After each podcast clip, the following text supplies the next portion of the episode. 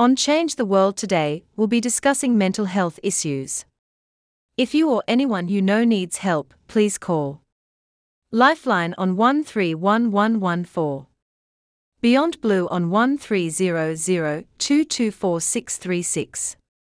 Suicide Callback Service on 1300 659 If you are in immediate danger, call triple zero. Now on Radio Italia Uno, it's time to change the world with Matt McQuinley. The energy, the faith, the devotion which we bring to this endeavor will light our country and all who serve it. And the glow from that fire can truly light the world. We focus on changing the world for the better by taking personal responsibility, canceling cancel culture, discussing and listening to each other on topics like leadership, cultural trends, business, history, and more. Not because they are easy, but because they are hard. Right now on Radio Italia Uno, 87.6 FM. Hello, and welcome to Change the World with Matt McQuinley. We're continuing our eight part series on mental health and mental illness today. And today we're going to talk about anxiety disorder.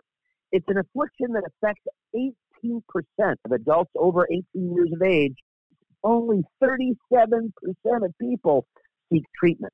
In Australia, approximately 14.5%, or one out of seven people, suffer from anxiety disorder, or approximately 2.7 million people in Australia.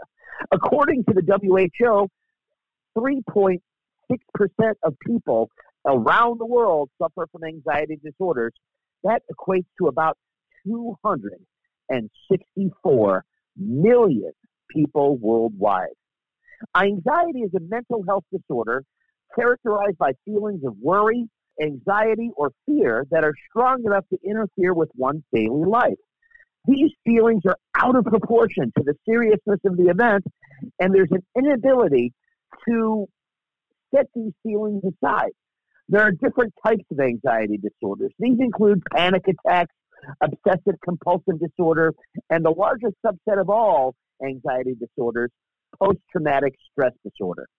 Some sufferers of anxiety include actors and actresses like the first African American female billionaire, Oprah Winfrey, Stephen Colbert, Kim Basinger, Whoopi Goldberg, currently the highest paid actress in Hollywood, Scarlett Johansson. Also, actors like Harrison Ford, Johnny Depp, and Nicole Kidman. Athletes like David Beckham, singers like Adele and Barbra Streisand, adventurers like Ernest Shackleton, artists like Vincent van Gogh Micah, and Michelangelo, cartoonists like Charles Schulz of Snoopy and Peanuts fame, writers like John Steinbeck and Emily Dickinson, and scientists like Charles Darwin, Albert Einstein, and Nikola Tesla. Even businessmen, including Howard Hughes and also Donald Trump. Other leaders like Winston Churchill and Abraham Lincoln are also afflicted. The good news is, because of advances in medicine and public education, we have never been in a better position to help people with this challenge. To that end, we have in our studio today David Moran, CEO of Mental Health Partners, an organization that works with other companies and organizations to train them in mental health first aid. David Moran is a father of two grandfather of two and has a passion for helping others. He owns and manages a family business in mental health education. David has over 40 years experience in running small businesses in South Australia, from being an owner operator all the way up to the being director of a national and international company. David has trained over 3,000 people in mental health and has used mental health skills to save the lives of many South Australians. David has certificates in mental health first aid, senior first aid, small business management, information technology, recruitment, hospitality, as well as franchise management. David, I want to throw it over to you and have you talk a little bit about anxiety disorders. Sure. So, yes, thanks for that, Matt. I really, really appreciate you giving me the, the time. And you're right, I've, I've dealt with lots of people who are living with anxiety and they all deal with it and they all experience it in their own way. I was talking to my son just last night who has a very, very serious social anxiety disorder, which is, believe it or not, only the second most common anxiety disorder. And he's having a lot of trouble at the moment hearing anything positive. His illness has got hold of his thought processes and his mind, and it's turning everything he hears into a black, swirling nightmare of negativity. He reads a text message that he sees on his phone saying, I hope you're doing well.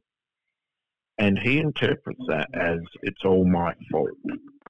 So, as I was you know, working with him last night, trying to say to him, this is the illness making these these things happen for you. This is not you. This is the illness making these things happen for you. So the illness has changed his thought patterns. It's changed the pathways that his brain is using to make decisions.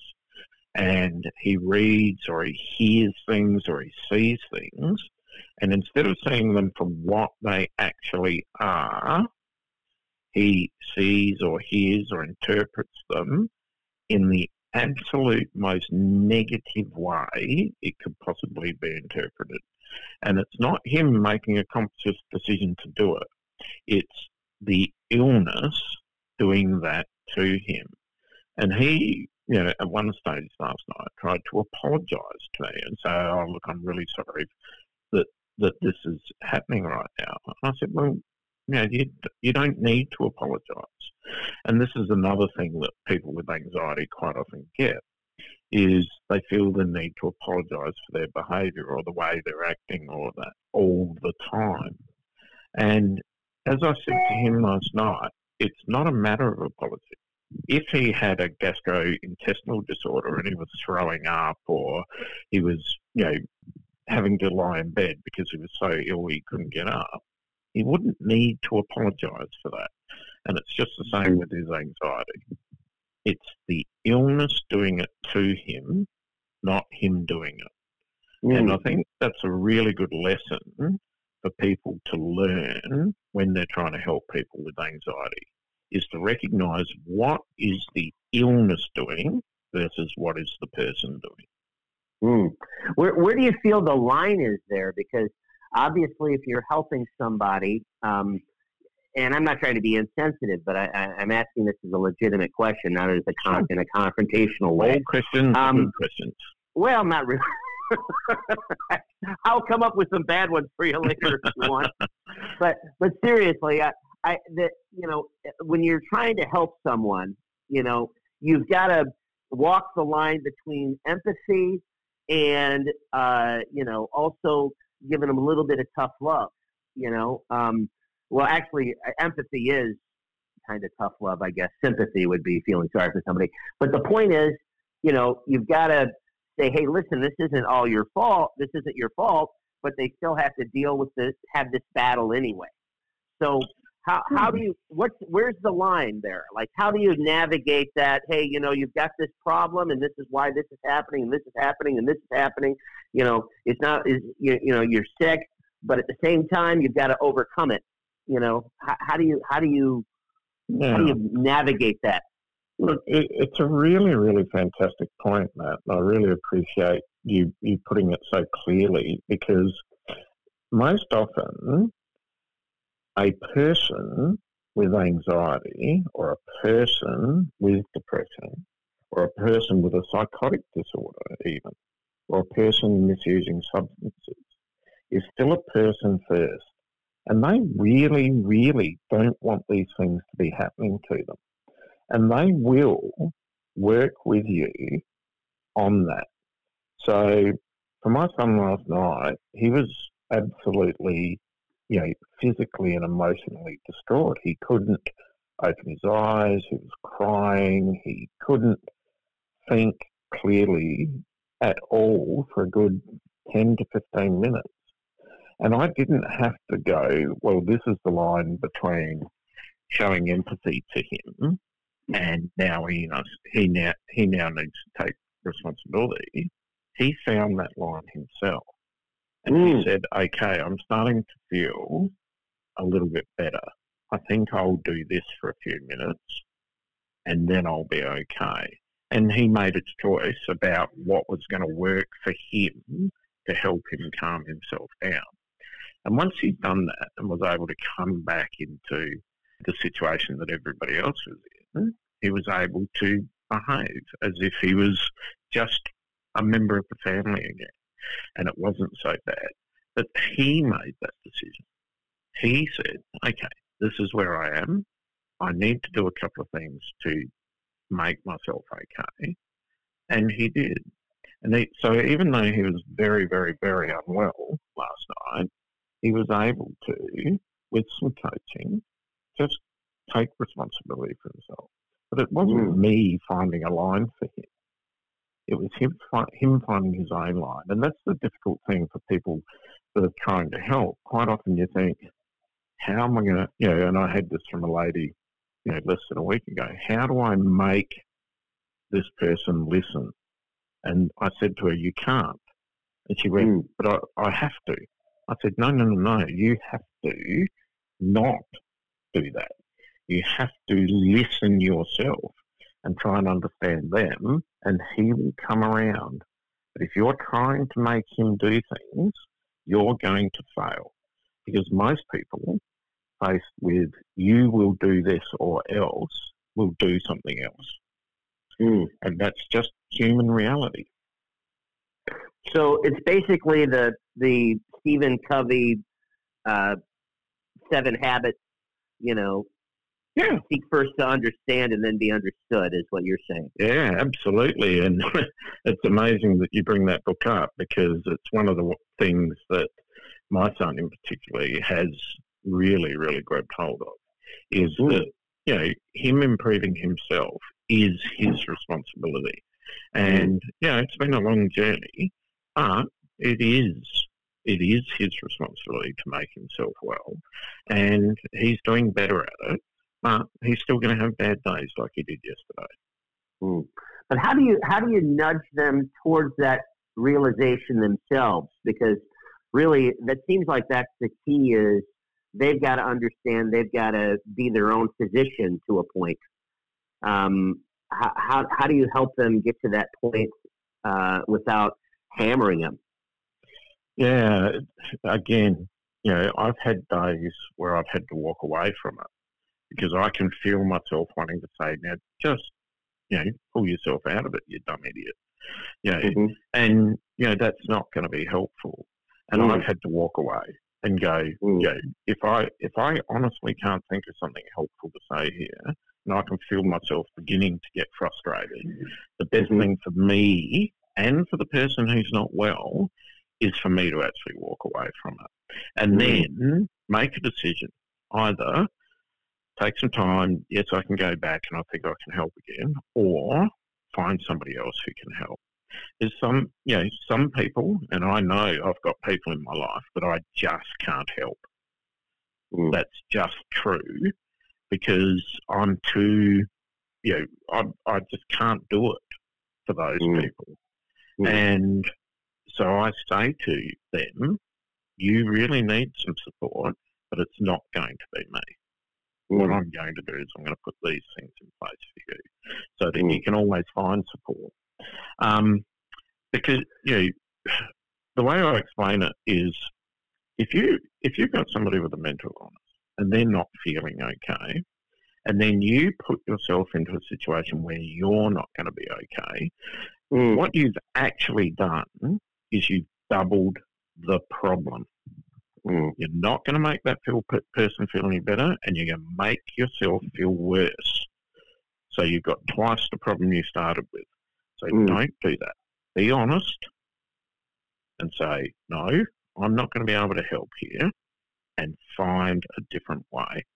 Um, Mm. But it's it's incredibly frustrating when you're a parent or you're a friend or you're a helper, and you know you really want to do the right thing, uh, you you get into the situation, and you go, this is not helping, and it can Mm. be incredibly confronting to be honest with yourself and say, yeah, I'm not helping here, because you, Wow. you know, most people want to help, they want to do the right Mm. thing.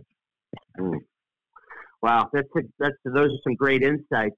Unfortunately, we're going to have to take a quick break uh, and hear from our sponsors. Although we love to hear from our sponsors, we'll be back in a few minutes. Looking for a new coffee machine for your home or workplace? Look no further than Fine Choice Coffee Solutions, your experts in all things coffee. Why not come in for a chat and a special coffee tasting? You'll find us at 264 Gilbert Street in the city. Mention Radio Italia Uno and you will receive a free 250 gram bag of freshly roasted coffee beans. You can also shop online at www.fccoffee.com.au, where you'll find our large range of premium roasted coffee beans, coffee machines, accessories, hot chocolates, teas, and lots, lots more. I'm Danielle from Fine Choice Coffee Solutions, your one stop shop for all things caffeine.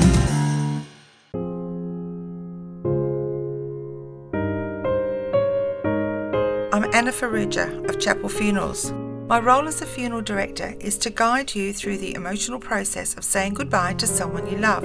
I'm here to help you make all the necessary arrangements so that you and your family may have peace of mind and time to remember and celebrate the life of the person you've lost. When the time comes, I'm here for you, so please call me, Anna Faruja, at Chapel Funerals on 81825100.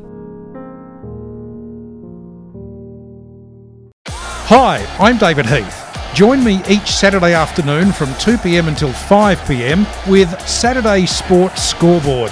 No matter what your sports passion, we'll be covering it during our three hours together. I'll be crossing to various sporting events, we'll chat with your favourite sports stars, and we'll take your calls. Every Saturday afternoon, 2 until 5, on Radio Italia Uno, 87.6 FM. Piace la musica? Hai voglia di metterti in gioco? Entusiasmo e personalità non ti mancano? Radio Italia 1 sta cercando te.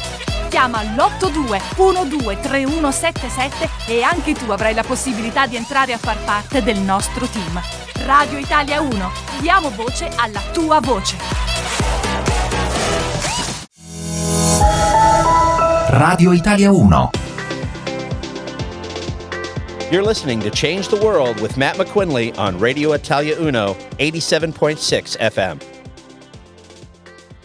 Hello, and welcome back to Change the World with Matt McQuinley. We're here with David Moran, CEO of Mental Health Partners, a corporation that trains companies and organizations in mental health first aid. In the last session, you made the point that, David, that sometimes, uh, you know, if you don't feel like you're, if you feel like you're getting frustrated or you're not able to help the person the way you'd like to, or help them help themselves the way that you'd like to, would probably be more accurate. Sometimes you need to back away uh, and, and and not uh, get to a point where you're frustrated and become part of the problem, which is, uh, I guess, probably the reason. Part that attitude is probably part of the reason you've been able to stay married for 30 years. off the topic, but Might have something to do with it. Yeah, but uh, off. Uh, it, so it sounds to me not exactly. This is probably not the best analogy, but it's a little bit like you know when I learned how to be a lifeguard when I was 16 when I took the life saving course. You try to help the person by first talking to them to get them to calm down. Then you throw them something. Uh, then you dive under them and grab them from behind. So you really you don't put yourself at risk or uh, in, in a situation where you could become part of the problem too, and you've got two people drowning. So it's I guess it's a little bit different because um, you know you're still doing it for the person. I guess in the end, uh, perhaps, uh, whereas they need to actually work through these issues on their own. But I don't know. Does that make any sense, or am I off the reservation? Yeah, I, I think your analogy's you know pretty good. Um, but it is it is true that it's slightly off because in that analogy, and I was a lifesaver myself. Eventually, you're actually the one helping them. But sometimes with mental health first aid, uh, the truth is it's not going to be okay for you to help that person. And it's a really, really brave and honest decision to make for an individual to go, this person needs help. I really care about this person and I want them to get that help, but I'm not the best person to do that. So, you know, and I've had to do this in my life with certain people. My son's not one of them. Luckily, I am able to help him. But other people in my life, I've had to go, you know what? For whatever the reason, and they're my reasons, and that's fine, I'm not going to be able to help this person. But I don't then go, well, too bad, they can't get any help. I go, okay, well, how can I encourage them to seek other help? Or how can I find another person I know who could help them? And either of those things are fine as long as you're honest with the person about them. Uh, you know, say to them, you know, I'm not going to be able to help you. Would you like to try and find somebody else yourself, or would you like some suggestions from me? And either of those things will be fine because you would have heard me say, Would you like? And it's an asking of permission. Do I have your permission to make a few suggestions? Do I have permission to tell somebody else your story? You know, you ask these permissions so that the person feels comfortable accepting that help from somebody else. And it's real, it, as I said before, it's an incredibly brave and honest thing to say. I'm not the person who's going to be able to help. Especially and, if it's your child or, or a oh yeah, I, mean, I was very, just about to say. You know, imagine mm. the situation where you're the mother of a 14 year old who's harming herself. Oh, geez. And yeah. you have to say, I can't help her. I, I honestly, I'm her mother. I love her deeply, but I just can't be the person to help her through this. I'm going to have to let others do that. You know, to make that decision is incredibly brave, and and mm. it's being, and we always say it to everybody. It's doing the right thing. It's the right mm. thing for the person who needs help. It's the right person for you. It's a decision for you. It's the right decision for everybody else in your family, in your circle. If you are the healthiest you can be, that will actually make a demonstration to that other person I'm making decisions to keep myself healthy, and they'll respect that. Mm-hmm. So, with anxiety, uh, how where's the line where it's actually a a, a, a chronic uh, condition because, I mean, for example, if somebody's having uh, panic attacks or if they're uh, feeling apprehension about, you know, what's happening, I mean, where's the line from that to where it's more of a chronic condition? Because, I mean, somebody could be going through a divorce or their wife's got cancer or I don't know, some other major, they're a business person and they're going through this horrible tax audit or, or whatever. And obviously, there's going to be some uh, challenges there emotionally. I mean, my understanding of anxiety disorder is it's basically, and please correct me if I'm wrong, is your, it's your natural uh, fight or flight response uh, is somewhat into overdrive. Like you're, you're paralyzed by these feelings of worry and fear and these kind of things. So, where's the line between? How do you know if somebody's just going through a really rough time, or they've got a serious medical type condition? Yeah, look, and again, absolutely brilliant question that because anxiety is actually an imperative, uh, an ancient imperative that we need we all need our anxiety reflexes working for us all day, every day. I'll give you an example. You go outside your office, you're about to cross Sturt Street in the city, and you didn't notice the bus coming down the road.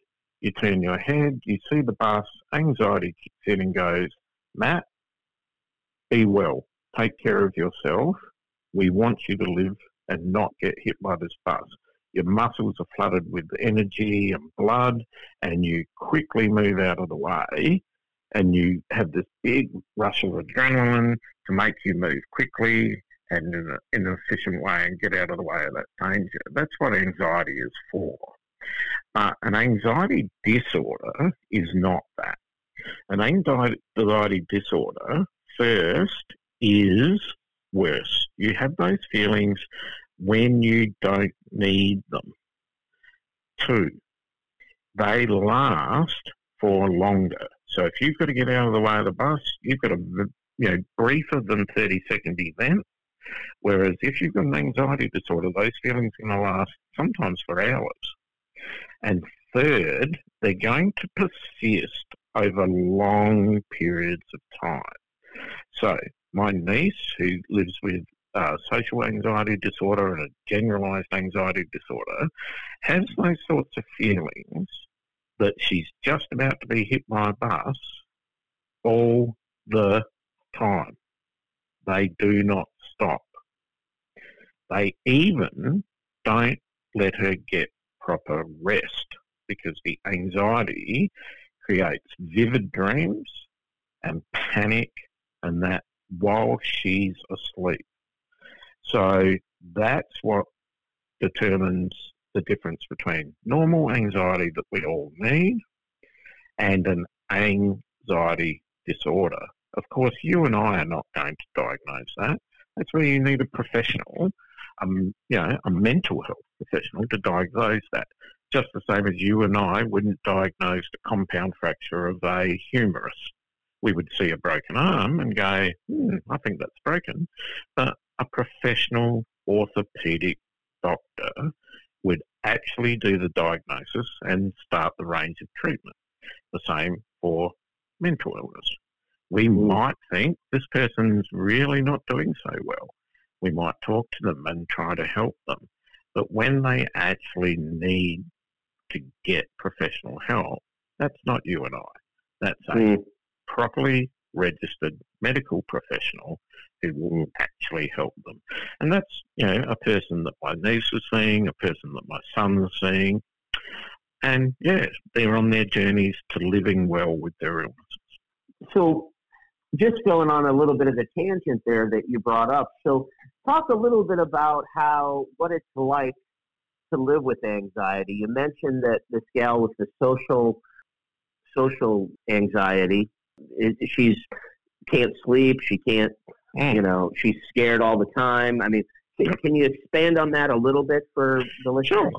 She's also one of the bravest people I know because she's a mental health trainer. Mm. She's an educator. She teaches education.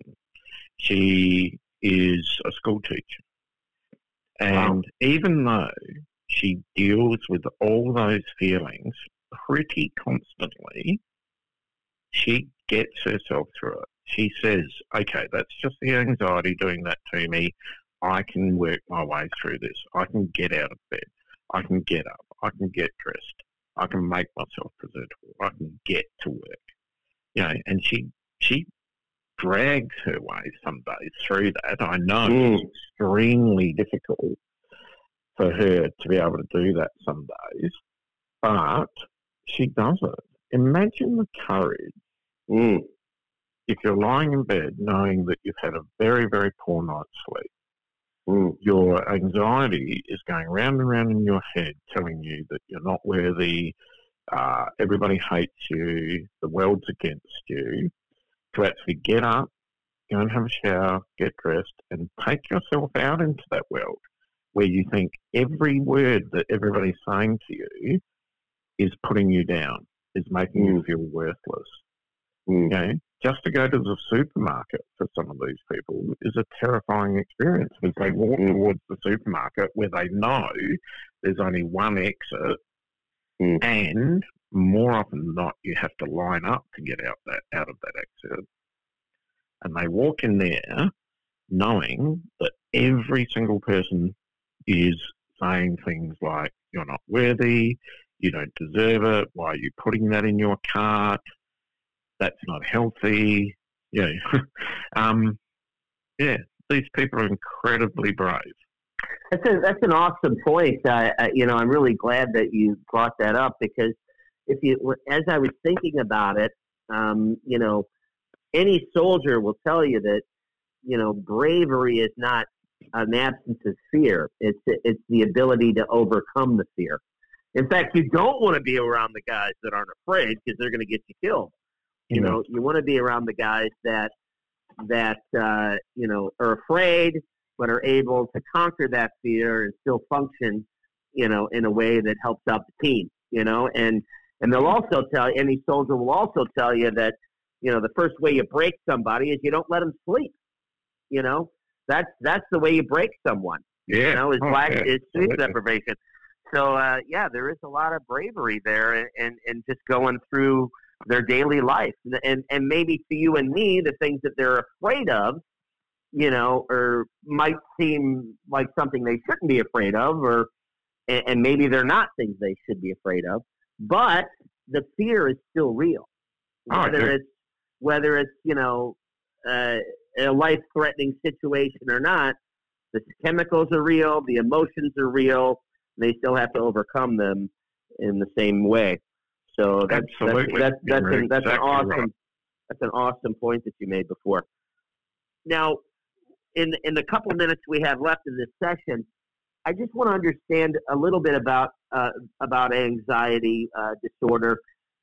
My understanding is, and it could be I could be completely off on this, is you know it can be a genetic issue, um, but it can also be one that's brought on by environment. You know, uh, and then it's something they've got to deal with after that. So, can you talk a little bit about that? You know, it, like can they actually uh, cure themselves of it over time if it's one that's brought on by some sort of traumatic event like abuse or a prolonged Ill- illness or maybe my example of the guy that's just terrified that he's going to lose everything with the tax office or or whatever. Yeah. So again, really, really interesting. Um, first of all, uh, anxiety that's brought on by a, a traumatic event, we would call that PTSD, post-traumatic stress disorder, and that's the most common anxiety disorder in Australia, and it's as common as all the depressive disorders. Almost exactly the same number of people have post traumatic stress disorders, have all of the depressive or mood disorders. That's how prevalent it is. Now, there is no cures for any anxiety disorder. There are only treatments that encourage and assist people to live well with their illness. There are no cures that we know of for any of these at the moment. Okay? Now, all anxiety disorders are going to be slightly different, and all people are going to be slightly different. different. But basically, the best treatments are psychosocial treatments. So, cognitive behavioural therapy, talk therapies, those types of things. Yes, some people, my son, for instance, takes medication for his anxiety. He's tried a couple over the last six months, one that wasn't so good, one that seems to be working a bit, but it's only a short term thing, whilst he also tries the psychoeducation as well, because that is the long term treatment for anxiety. Psychoeducation, psychological or talk therapies, um, and exercises that people can do to make themselves feel okay when normally they'd be thinking, I'm not okay. Wow. Okay. Well, we're going to take a quick break there and pick up with David Moran after a few words from our sponsors. Yo! Ciao, Armando Paradiso from Unique Stone, delivering quality stone tops to South Australia for over 20 years. Granite, marble, Caesar stone, unique stone, granito, marmo, Caesar stone, unique stone. Thinking stone bench tops to your kitchen, bathroom, or furniture? Unique Stone at Jacobson Crescent, Holden Hill. Call us now 82 66 2280. Unique Stone, we won't be beaten. Come on, che stai facendo? Yo! Chiama adesso. When you enter Chiera and Sons Fresh Market and Joanna's Kitchen, it feels just like home. This four decade young, iconic South Australian business is situated in the Hollywood Plaza, Salisbury. For fresh fruit and veggies, see Tony and Frank and their wonderful staff, offering the finest produce and fine foods. And specials last all year, like the Millel Pecorino cheese, just $15.99 per kilo when you buy the entire wheel. Support a family owned business. Drop into their Hollywood Plaza store or call 828 33 155. That's 828 3315. Welcome to the family. Join me, Ron Fiedler, and Karen Fiedler each Saturday morning from 9 to 10 a.m. for Talking Real Estate, your guide to real estate in Adelaide and South Australia. We'll bring you the latest local real estate news, interviews, tips, and advice from property experts, plus report on the Italian property market and let you know about the week's open homes and upcoming auctions. And don't forget, I'll be bringing you my open home of the week. On Radio Italia Uno, 87.6 FM, talking real estate, every Saturday morning from 9 till 10 a.m. Be in the know with Adelaide's local real estate show. Radio Italia 1 Sito internet www.italia1.com.au Seguici anche sulla nostra pagina Facebook ed Instagram. Radio Italia 1. You're listening to Change the World with Matt McQuinley on Radio Italia Uno, 87.6 FM. Hello, and welcome back to Change the World with Matt McQuinley. We're here with David Moran, CEO of Mental Health Partners, which is a corporation that works uh, and teaches other companies and organizations mental health first aid. In our last session, we were talking a little bit about post traumatic stress disorder. And David made the point that it's the number one most common mental illness. And it's more common than all of the other depressive orders combined. And one of the statements that he made that really kind of, uh, I don't want to say distressed me, I guess maybe that's the right word, or flummoxed me or depressed me a little bit is, is that if somebody has an event uh, that triggers pro- post-traumatic stress disorder, or you know, like a somebody that's been gang raped or something horrible like that, or a, a veteran coming back from Afghanistan, that there's really no cure. It's just the person has to manage it for the rest of their life. And it, it's kind of like the old uh, wives' tale or mother's tale, where they say that some wounds never heal. Uh, you just have to deal with them and, and as best as you can and drive on. So, um, David, I, is what I'm saying accurate? Yeah, so you are correct. There are no known cures for any mental illness at the moment. But that's that sounds really bad, and you know it can be for some people that there's no cure. But there are very effective, very plentiful, and most often free treatments, treatment centres, treatment professionals out there that will immeasurably improve the lives of most people. So, um, what's a, a, good anecdote? So, you mentioned uh, panic attacks before.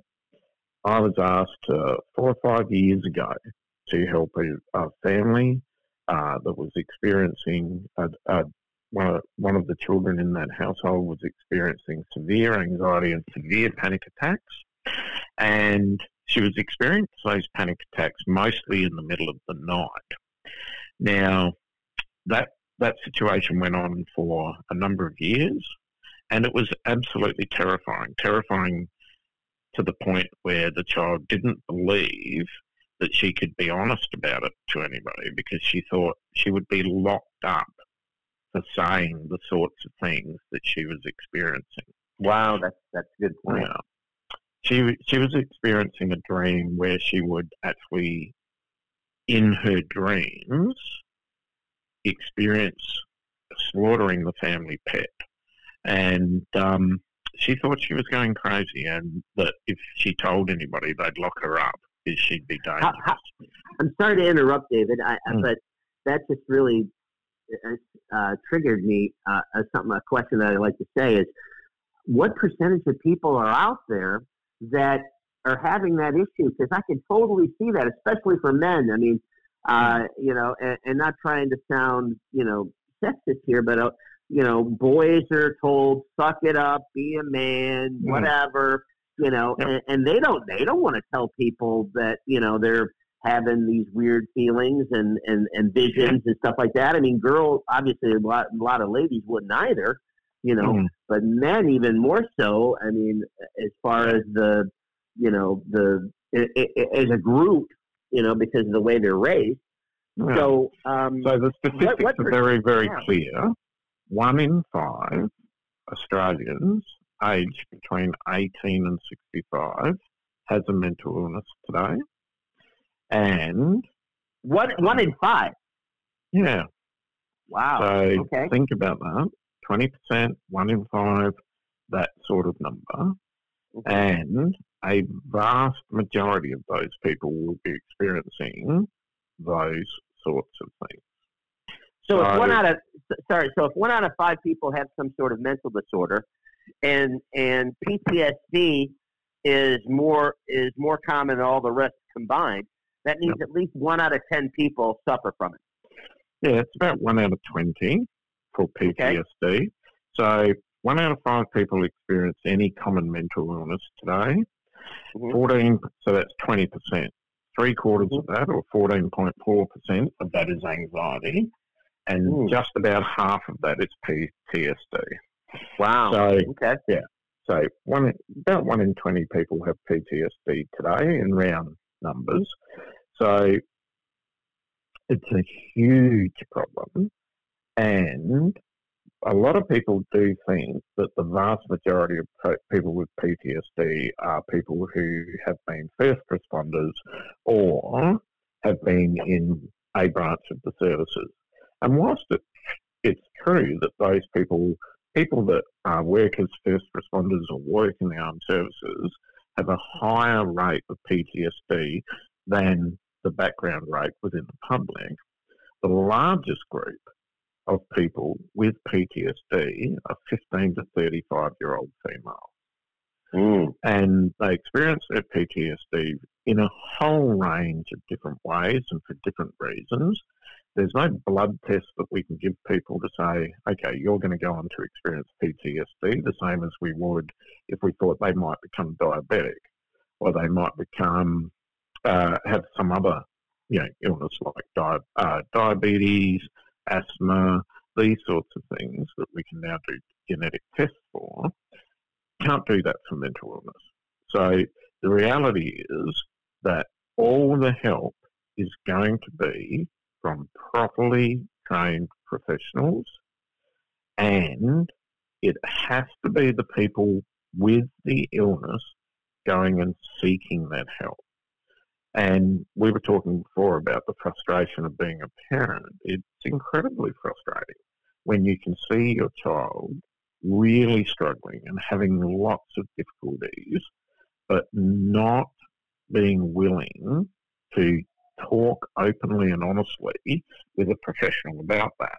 And I know, and I can tell your audience from lived experience, it's taken over eight years for my son to tell me that he's been able to sit down with a treating professional and actually be 100% honest with them and tell them exactly how bad he feels and how dark the thoughts get and how he's tried to self treat those thoughts with alcohol and how bad that's got. So, um, yeah, everybody with these illnesses is on an individual journey, and the best thing you can do is arm yourself with the best information. And that's why I do what I do.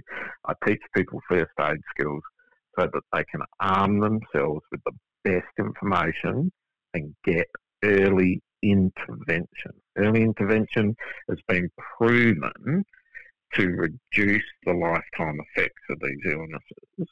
And, you know, that's why I do what I do. Wow. We will take a quick break and hear from our sponsors. At Elders Insurance Adelaide East, our mission is to provide outstanding service and superior coverage to each and every one of our clients. With over 30 years of experience, we treat every client with mutual respect and understanding. We'll listen carefully to your specific needs and requirements in order to develop insurance solutions with a level of service and coverage you can't find anywhere else. Elders Insurance Adelaide East is a family owned and run business with Italian tradition which is built on honesty, integrity, and trust. Make an appointment today and go and see Tony and the team at Elders Insurance Adelaide East, 54 to 56 Kensington Road, Rose Park, or telephone 8364 9477. We're an authorised representative of Elders Insurance Underwriting Agency, Proprietary Limited, Elders Insurance, underwritten by QBE Insurance, Australia Limited. Have you heard of podcasts? Podcasts are like having a personal radio station that people can listen to on demand about topics they are interested in. And now, thanks to Podcast City, you can record your own podcast and have your own on demand radio show. You can use our professional recording equipment at the studios of Radio Italia Uno, or Podcast City can come to your location with our mobile studio. Podcast City can just record your audio or work with you to plan, record, edit, and distribute your podcast to your audience. If you would like to find out more and receive a free podcast startup checklist or book a time to record your podcast, call Radio Italia Uno on 821 23177 or go to podcastcity.com.au. Podcast City, podcasting the easy way.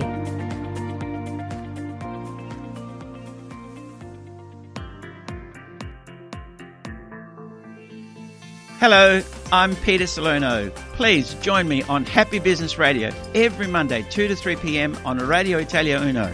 We have lots of fun with very interesting guests. We talk about how to start, build, and increase your business.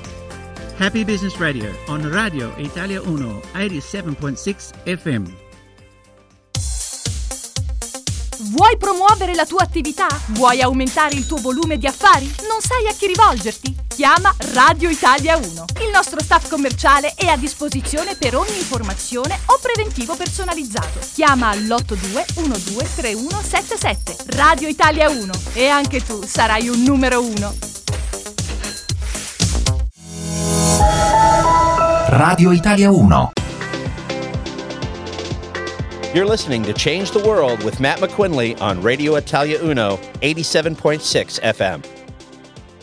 Hello, and welcome back to Change the World with Matt McQuinley. We're here with David Moran from Mental Health Partners, a company that helps other corporations and organizations by training them in mental first aid. Uh, I just wanted to thank you again profusely for being on the on this call today uh, and on the show and talking to us about anxiety, which is a big issue that affects you know over a million plus Australians. David, uh, thanks again for being here. Um, Matt, it's been my absolute pleasure. I love uh, talking about these topics. I hope you and your listeners have got something out of it. And yeah, hopefully we'll talk again soon. Remember to tune in next week at 7 p.m. Adelaide time for Change the World with Matt McQuinley. And as always, I will leave you with a motivational, inspirational, brief message. When I was a child and a young man, there was a large debate over what was the most powerful nation on earth the Soviet Union or the United States of America. Now the argument shifted a bit to is the most powerful nation on earth the United States of America or China? I submit to you that neither of these is true. The most powerful nation on earth is imagination. It gives us the ability to create something from nothing. I heard years and years ago an interview with Martin Cooper from Motorola, who said he remembered the exact moment he decided to invent the mobile phone. He was watching an episode of Star Trek and saw Captain Kirk call Commander Spock. And that's what inspired him to do so. In 1886, Jules Verne wrote a book called The Clipper of the Clouds. A young boy read it and was fascinated by the idea of heavier than air flight. That boy was Igor Sikorsky. And in 1939, he developed and built the world's first helicopter. Jules Verne also wrote one of my favorite books as a child, which was 20,000 Leagues Under the Sea. He wrote it in 1870. In that book, he had a craft that traveled under the ocean and had multiple adventures. Another person who read that book was Simon Lake. And in 1898, because of the inspiration and imagination that this book sparked in him, built the world's first submarine. In the book, Tom Swift and his electric rifle, which was published in 1911, the main character, Tom, invents an electric rifle. NASA researcher Jack Cover said this book was the inspiration for him to create in real life, of course, an electric rifle we now call the taser. Arthur C. Clarke in 1945 wrote a story in which he had the idea of satellite communications long before the first satellite was even designed. Arthur C. Clarke also wrote a book in 1964 where he wrote a short story called Dial F for Frankenstein. This story tells of a bunch of phones forming a network with each other, other and eventually becoming sentient. A kid named Tim Berners Lee read it and was so impressed with this machine network idea, he started an experiment making one. Then he went to MIT and invented the World Wide Web. The War of the Worlds, written by H.G. Wells in 1897, was read by a 16 year old boy named Robert Goddard. And that inspired his imagination to create and build the first liquid fueled rocket.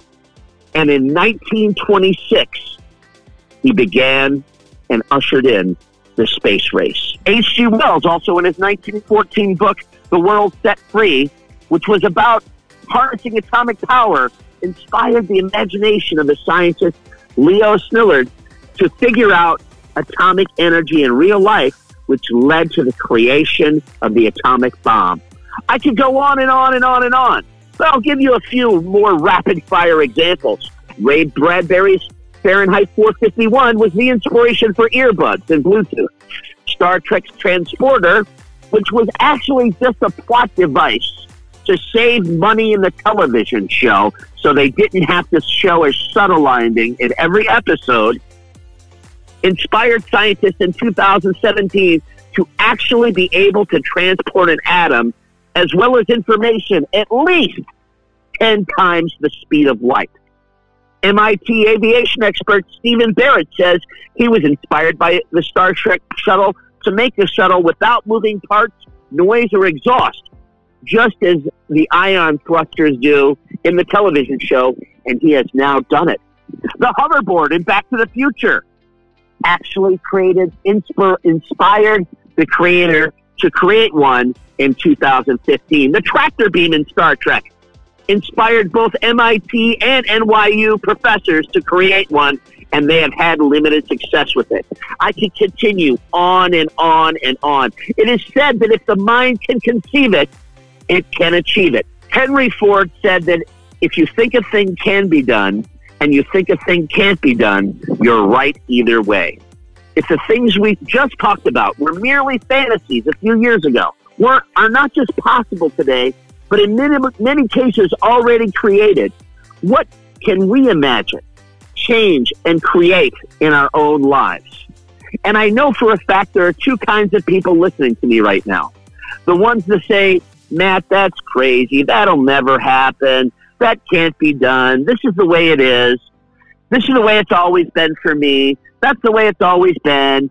And then there's the kind of person who is imagining a better future for themselves and others, and who realizes if he or she can conceive it, he or she can achieve it. And they can make their dreams come true and perhaps even change the world for the better. The question as always is, which one are you?